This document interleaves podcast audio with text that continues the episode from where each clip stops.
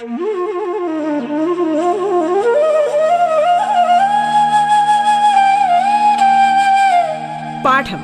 കേട്ടു പഠിക്കാൻ റേഡിയോ കേരളയിലൂടെ.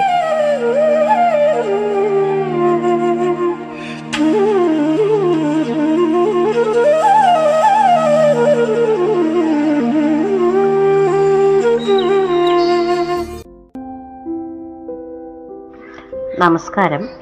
പാഠത്തിന്റെ ഇന്നത്തെ അധ്യായത്തിൽ ഞാൻ സിന്ധു എസ് ആണ് നിങ്ങളോടൊപ്പം ഉള്ളത്. തിരുവനന്തപുരം ജില്ലയിലെ Vattiyoorkavu government vocational higher secondary സ്കൂളിലെ രസതന്ത്ര വിഷയം പഠിപ്പിക്കുന്ന അധ്യാപികയാണ്. പ്രിയപ്പെട്ട കുഞ്ഞുങ്ങളെ കോവിഡ് എന്ന മഹാമാരിക്ക് ശേഷം വളരെ സന്തോഷത്തോടെ കുഞ്ഞുങ്ങൾ സ്കൂളിൽ പോയി കളിച്ച് ചിരിച്ച് സഹപാഠികളോടൊപ്പം പഠനം ആസ്വദിച്ചു വരികയാണല്ലോ.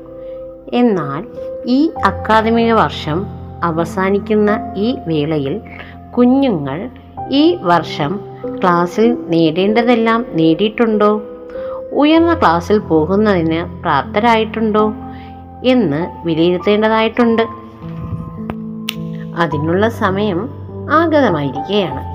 മാർച്ച് ഇരുപത്തി മൂന്നാം തീയതി മുതൽ നടക്കുന്ന വാർഷിക മൂല്യനിർണയത്തിൽ കുഞ്ഞുങ്ങൾ ഓരോ വിഷയത്തിലും നേടേണ്ട അടിസ്ഥാന തത്വങ്ങൾ നേടിയിട്ടുണ്ടോ എന്ന് പരിശോധിക്കുകയാണ് ചെയ്യുന്നത്. ഈ അവസരത്തിൽ കുഞ്ഞുങ്ങൾ നേടിയ പഠന നേട്ടങ്ങൾ ആത്മവിശ്വാസത്തോടെ പ്രദർശിപ്പിക്കുകയാണ് ചെയ്യേണ്ടത്. പാഠത്തിന്റെ ഈ ഒരു ഭാഗത്ത് മാർച്ച് മുപ്പത്തൊന്നാം തീയതി നടക്കുന്ന രസതന്ത്ര മൂല്യനിർണയം നേരിടുന്നതിനായുള്ള കുറച്ച് കാര്യങ്ങൾ വിശദമാക്കാം. രസതന്ത്ര മൂല്യനിർണയത്തിൽ ഒന്നോ രണ്ടോ വാക്കിലോ ഒരു വാക്യത്തിലോ ഉത്തരം എഴുതാവുന്ന ചോദ്യങ്ങളാണ് ചോദിക്കുക. വളരെ കുറച്ച് എഴുത്തിലൂടെ വേഗത്തിൽ ഉത്തരമെഴുതി കഴിയുന്ന ഒരു വിഷയമാണ് രസതന്ത്രം. രസതന്ത്ര വിഷയം കാണാതെ പഠിക്കുന്നതിലുപരി മനസ്സിലാക്കി പഠിക്കുകയാണ് ചെയ്യേണ്ടത്. എട്ടാം ക്ലാസ്സിൽ ആദ്യമായി പ്രത്യേക വിഷയമായി രസതന്ത്രം തുടങ്ങുന്നത്. എട്ടാം ക്ലാസ്സിലെ തുടർച്ചയാണ് മുന്നോട്ടുള്ള ഓരോ ക്ലാസ്സുകളും.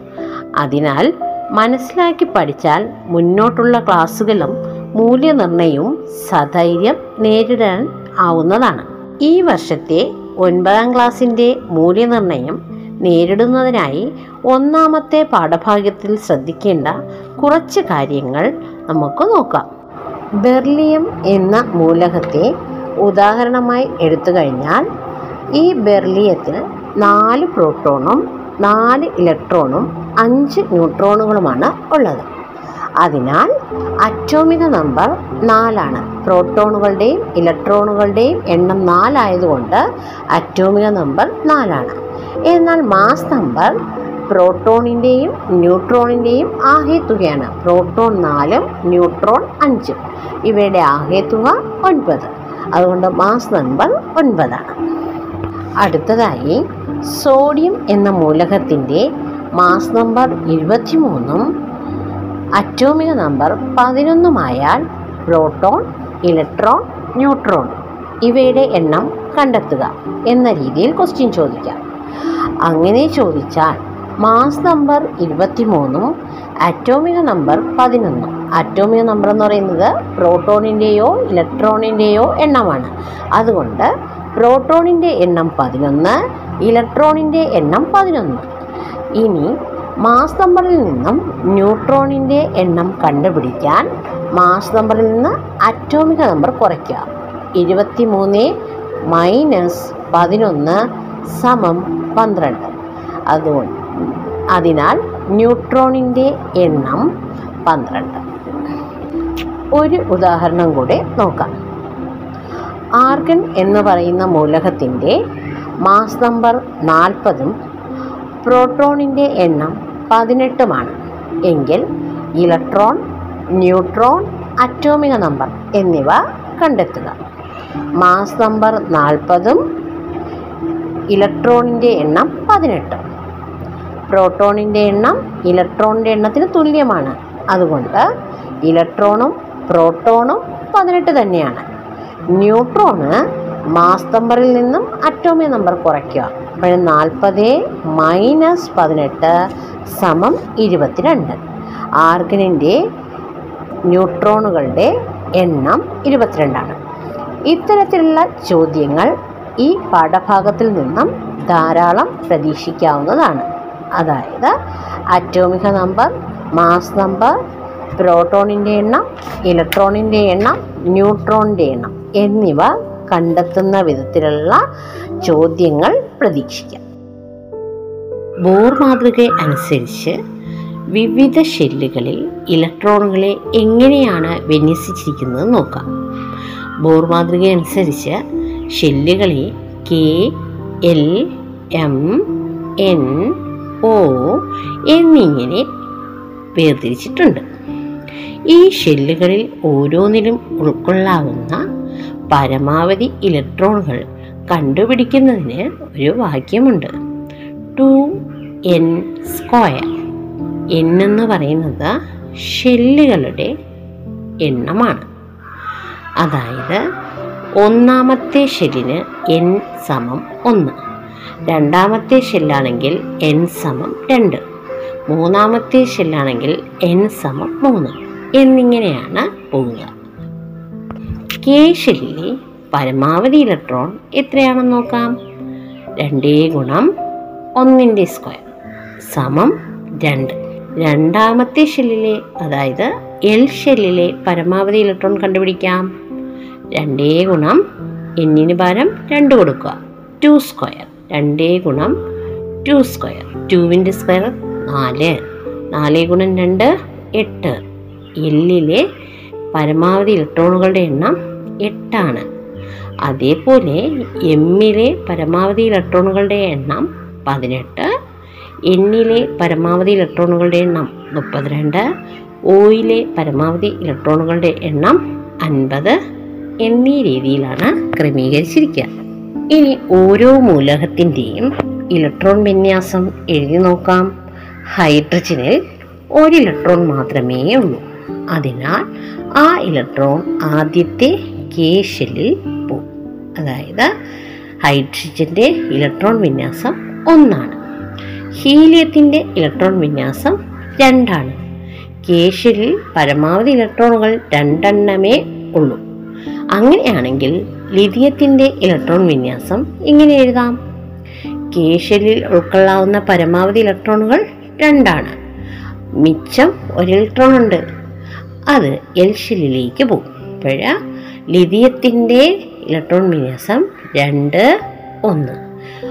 ഒരു ഷെല്ല് പൂർണമായും നിറഞ്ഞതിന് ശേഷം മാത്രമേ അടുത്ത ഷെല്ലിലേക്ക് ഇലക്ട്രോണുകൾ നിറയുകയുള്ളൂ. ഉദാഹരണത്തിന് നിയോൺ. നിയോണിന്റെ അറ്റോമിക നമ്പർ പത്താണ്. ഇലക്ട്രോൺ വിന്യാസം രണ്ട് എട്ട്. സോഡിയം നോക്കാം. അറ്റോമിക നമ്പർ പതിനൊന്ന്. ഇലക്ട്രോൺ വിന്യാസം രണ്ട് എട്ട് ഒന്ന്. അതായത് കെ ഷെല്ലിൽ പരമാവധി രണ്ട് ഇലക്ട്രോൺ എൽ ഷെല്ലിൽ പരമാവധി എട്ട് ഇലക്ട്രോൺ. അടുത്തത് എം ഷെല്ലിലേക്ക് പോയി. അങ്ങനെ രണ്ട് എട്ട് ഒന്ന്. അടുത്തതായി പൊട്ടാസ്യം. നോക്കാം. പൊട്ടാസ്യത്തിന്റെ അറ്റോമിക് നമ്പർ പത്തൊൻപതാണ്. ഇലക്ട്രോൺ വിന്യാസം രണ്ട് എട്ട് എട്ട് ഒന്ന്. നമ്മൾ പഠിച്ച രീതിയിൽ പൊട്ടാസ്യത്തിന്റെ ഇലക്ട്രോൺ വിന്യാസം രണ്ട് എട്ട് ഒൻപത് എന്നാണ് വരേണ്ടത്. എന്നാൽ ബാഹ്യതമ ഷെല്ലിൽ ഇലക്ട്രോണുകളുടെ എണ്ണം എട്ടായാൽ ആ ആറ്റത്തിന് സ്ഥിരത കൈവരും. അതുകൊണ്ട് ഇവിടുത്തെ ഇലക്ട്രോൺ വിന്യാസം രണ്ട് എട്ട് ഒൻപത് അല്ല രണ്ട് എട്ട് എട്ട് ഒന്ന് എന്നാണ്. അതുപോലെ കാൽഷ്യത്തിന്റെ ഇലക്ട്രോൺ വിന്യാസം രണ്ട് എട്ട് എട്ട് രണ്ട്. കാരണം കാൽഷ്യത്തിന്റെ അറ്റോമിക് നമ്പർ ഇരുപതാണ്. അതുകൊണ്ട് ഇലക്ട്രോൺ വിന്യാസം രണ്ട് എട്ട് എട്ട് രണ്ട് എന്നാണ്. ഈ ഇലക്ട്രോൺ വിന്യാസം അനുസരിച്ച് ഒരു ആറ്റത്തിന്റെ ബോർ ആറ്റം മാതൃക എങ്ങനെ വരയ്ക്കാമെന്ന് നോക്കാം. ഈ ഒരു പാഠഭാഗം വളരെ പ്രധാനപ്പെട്ടതാണ്. കാരണം ബോർ ആറ്റം മാതൃക തന്നിട്ട് ഇലക്ട്രോൺ പ്രോട്ടോൺ ന്യൂട്രോൺ അറ്റോമിയ നമ്പർ മാസ് നമ്പർ എന്നിവ എഴുതുന്നതിന് വേണ്ടി ചോദ്യങ്ങൾ ചോദിക്കാറുണ്ട്. അതല്ലെങ്കിൽ പ്രോട്ടോണിന്റെയും ന്യൂട്രോണിന്റെയും എണ്ണം തന്നിട്ട് ബോർ ആറ്റം മാതൃക വരയ്ക്കാനും പറയാറുണ്ട്. അതിനാൽ ഈ പാഠഭാഗം വളരെ വ്യക്തമായിട്ട് കുഞ്ഞുങ്ങൾ മനസ്സിലാക്കേണ്ടതായിട്ട് ഉണ്ട്.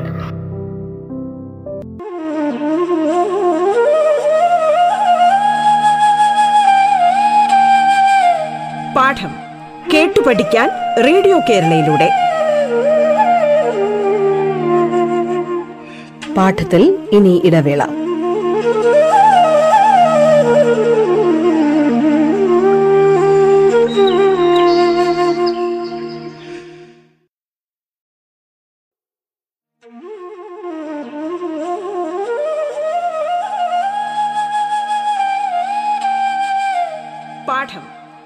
പഠിക്കാൻ റേഡിയോ കേരളയിലൂടെ.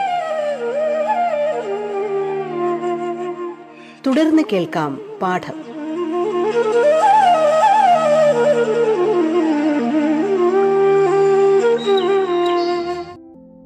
ആറ്റത്തിന്റെ കേന്ദ്രം എന്ന് പറയുന്നത് ന്യൂക്ലിയസ് ആണ്.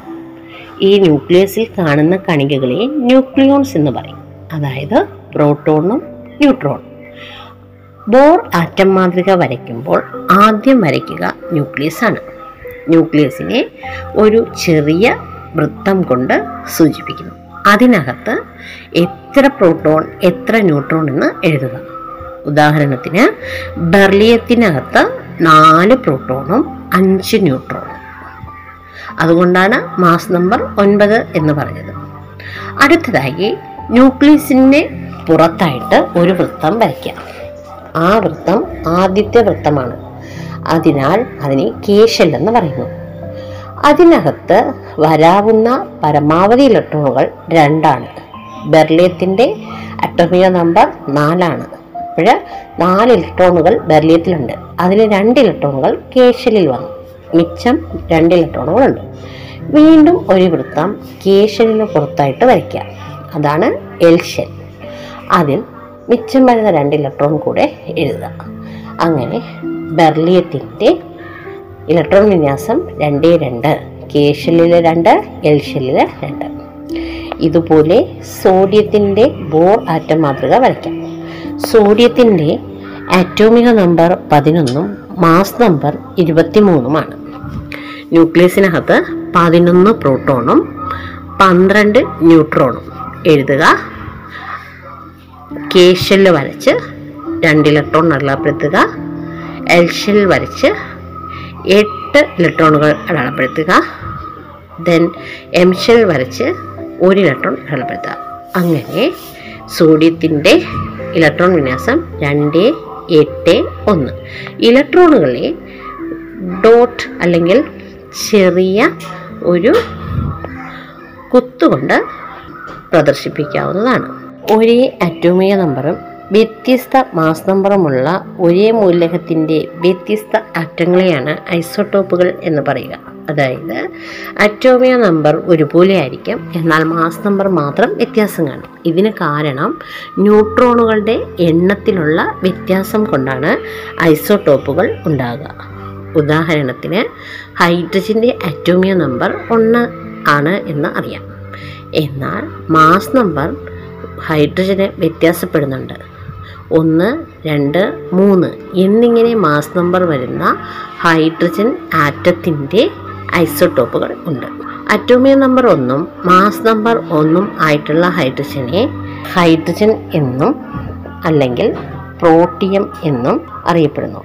മാസ് നമ്പർ രണ്ടും അറ്റോമിയ നമ്പർ ഒന്നും ആയിട്ടുള്ള ഹൈഡ്രജനെ ഡ്യൂട്ടീരിയം എന്നും അറ്റോമിക നമ്പർ ഒന്നും മാസ് നമ്പർ മൂന്നുമായിട്ടുള്ള ഹൈഡ്രജനെ ട്രിഷ്യം എന്നും അറിയപ്പെടുന്നു. ഈ ഐസോട്ടോപ്പുകളുടെ എല്ലാം അറ്റോമിയ നമ്പർ ഒന്നായിരിക്കും പ്രതീകം ഒന്നായിരിക്കും. എന്നാൽ മാസ് നമ്പർ മാത്രമാണ് വ്യത്യസ്തമായിരിക്കുക.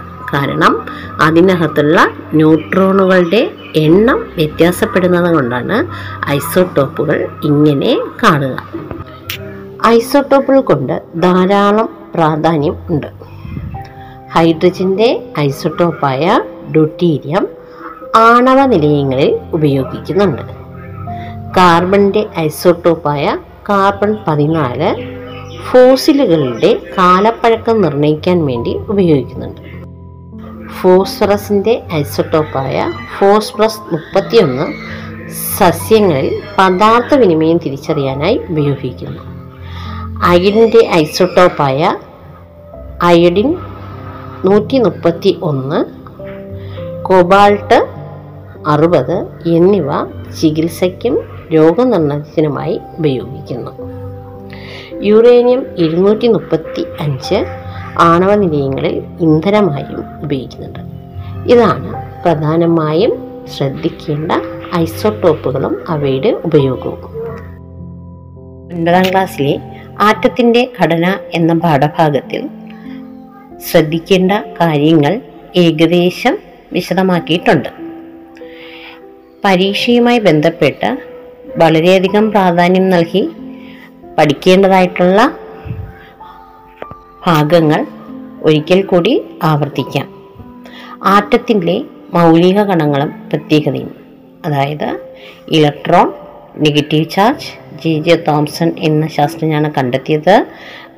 പൂജ്യമാണ് mass proton positive charge Rutherford ഒരു യൂണിറ്റാണ് മാസ് ന്യൂട്രോൺസ് ചാർജില്ല ജെയിംസ് ചാർവിക്കാണ് കണ്ടുപിടിച്ചത്. ഒരു യൂണിറ്റാണ് മാസ് ഈ ഒരു വ്യത്യാസം കൃത്യമായി മനസ്സിലാക്കിയിരിക്കാം.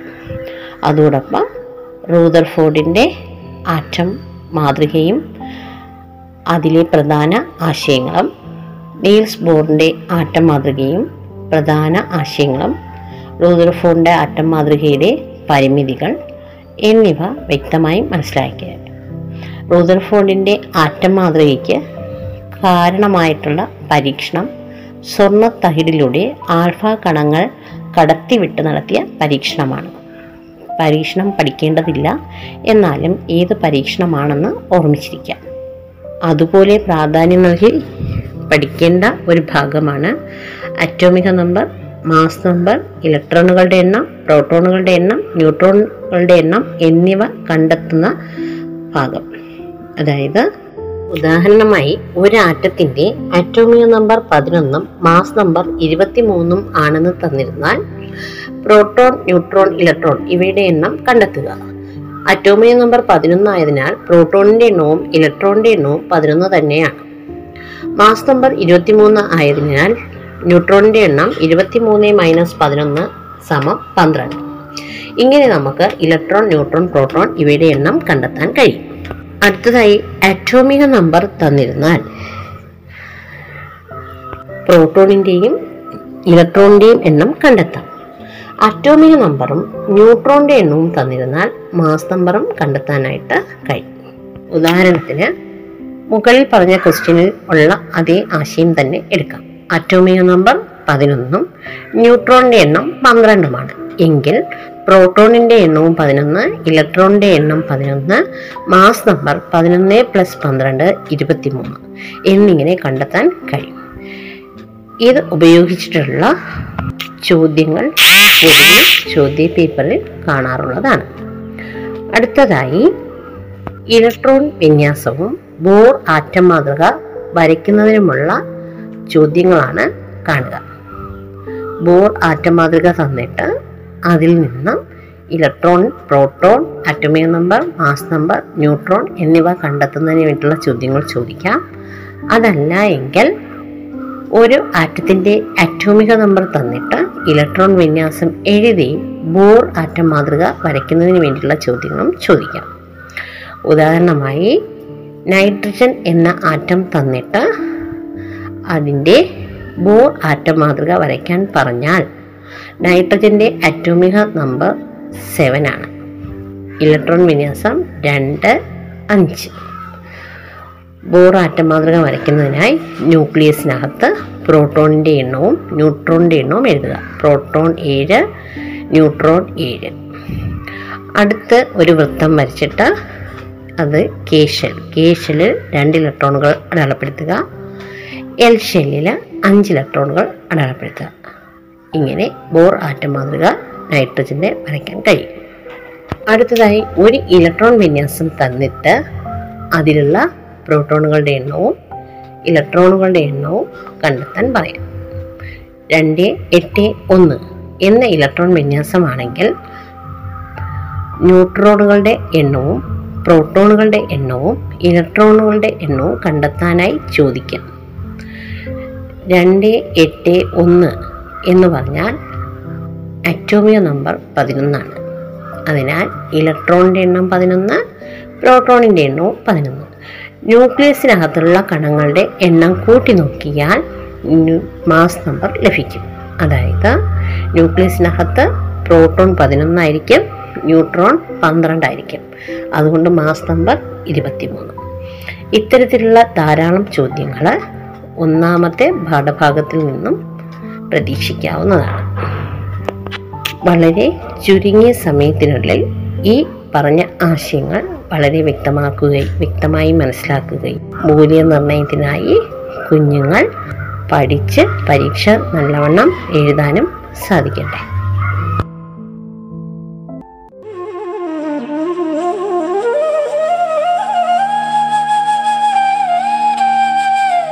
പാഠം കേട്ടു പഠിക്കാൻ റേഡിയോ കേരളയിലൂടെ. പാഠത്തിന്റെ ഇന്നത്തെ അധ്യായം പൂർണമാകുന്നു. ഇനി അടുത്ത ദിവസം കേൾക്കാം. നമസ്കാരം.